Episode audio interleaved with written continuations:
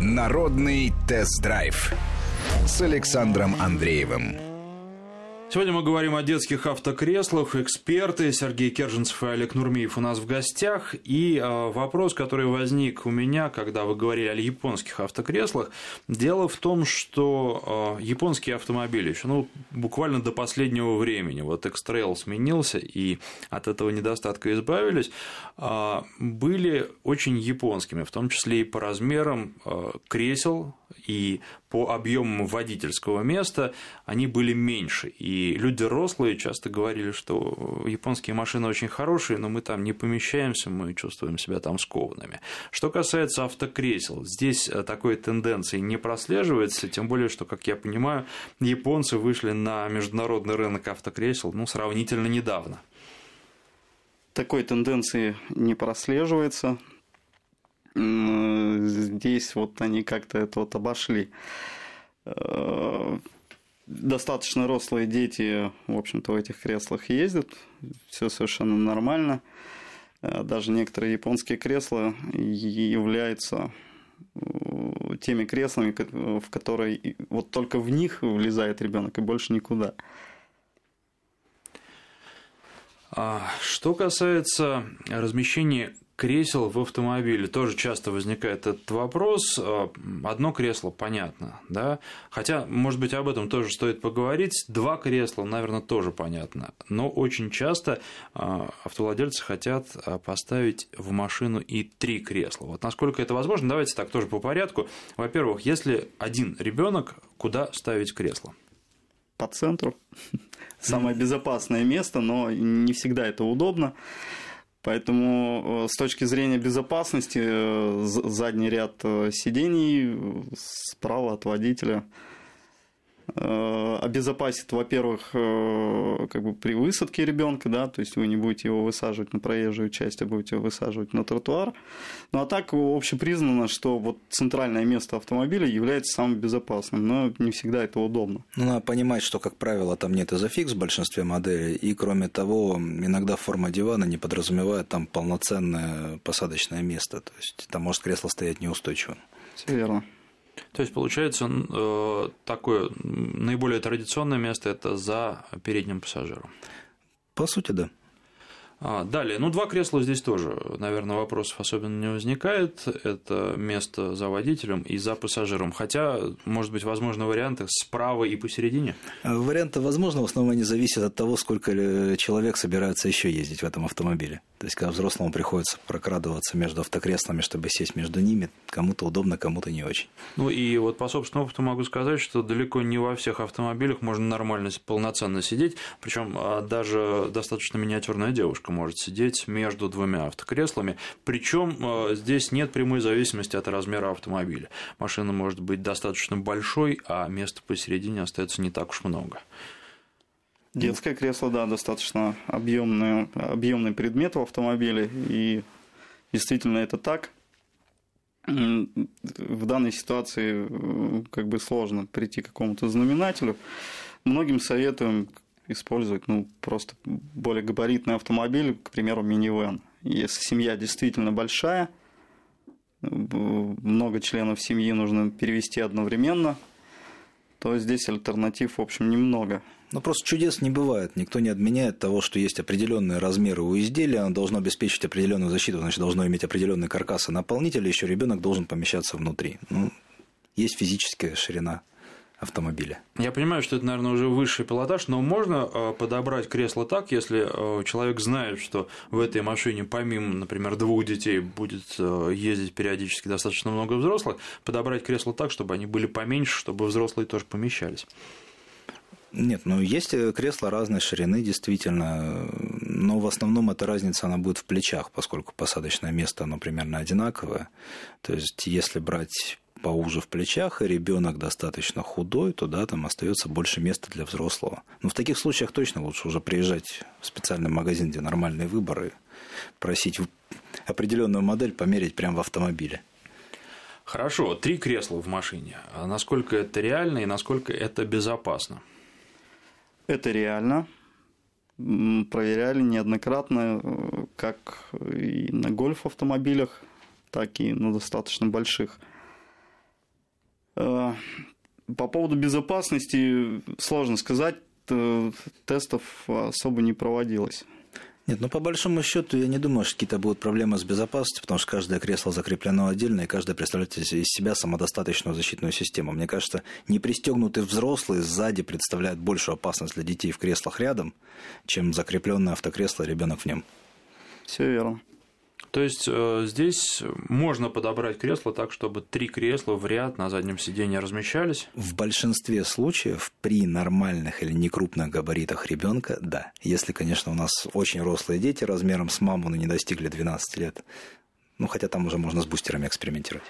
Ну да, там можно одно место освободить и ставить два кресла, что в большинстве случаев возможно.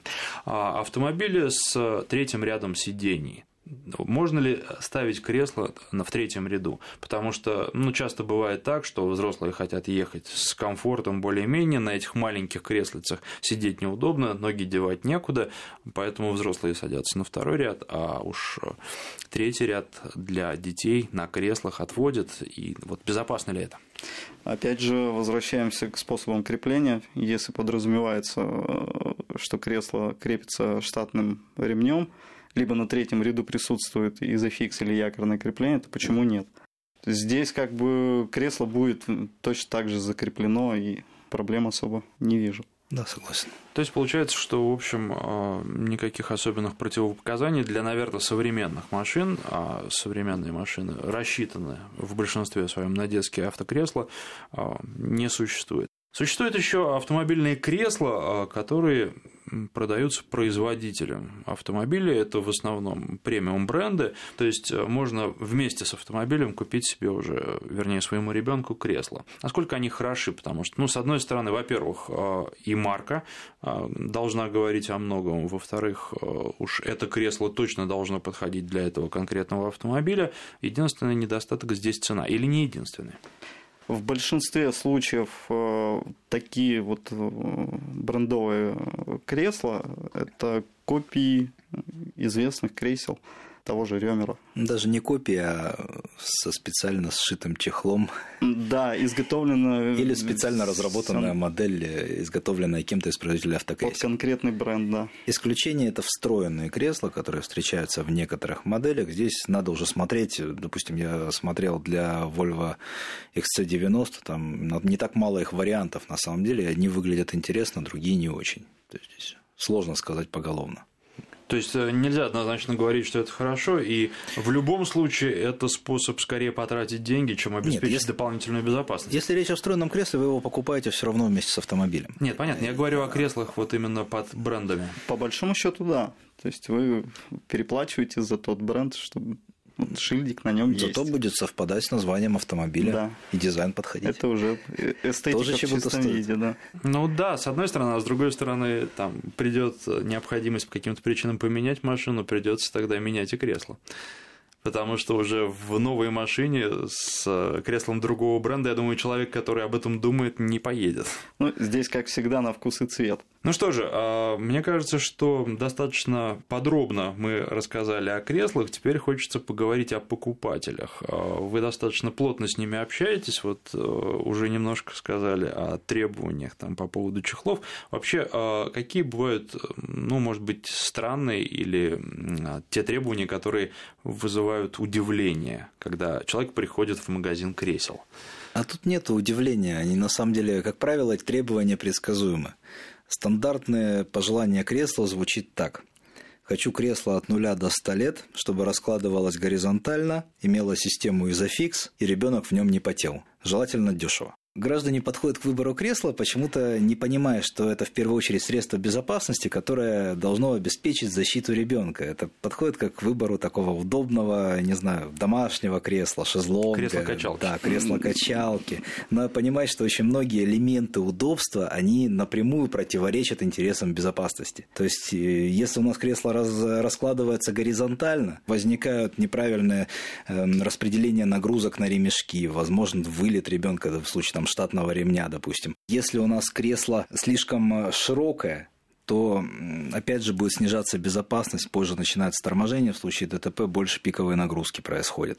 Там много очень таких элементов, и, как правило, вот э, любой шаг навстречу чрезмерному удобству, он противоречит безопасности. Когда мы начинаем комбинировать кучу групп между собой, даже в принципе можно это сделать неплохо. Например, вот э, в США как раз увлекаются супер трансформируемыми креслами, которые на бешеный период использования. Но инструкция начинает напоминать «Войну и мир». При этом там все 100 страниц, они являются жизненно важными. Из них первые 20, чего делать нельзя на каком жизненном этапе. Ну вот по опыту использования более простых кресел нормальным человеком, я могу сказать, что вероятность того, что эта инструкция будет вот в течение всех лет использования правильно соблюдаться, ее будут регулярно перечитывать и применять как положено, на мой взгляд, она стремится к нулю. По крайней мере, я бы не справился. Последний полезный совет, раскладывающийся э, в горизонталь кресла зло, что значит раскладывающийся в горизонталь? Ну, это я немножко утрировал, я имел в виду, что там углы наклона такие, что можно лежать.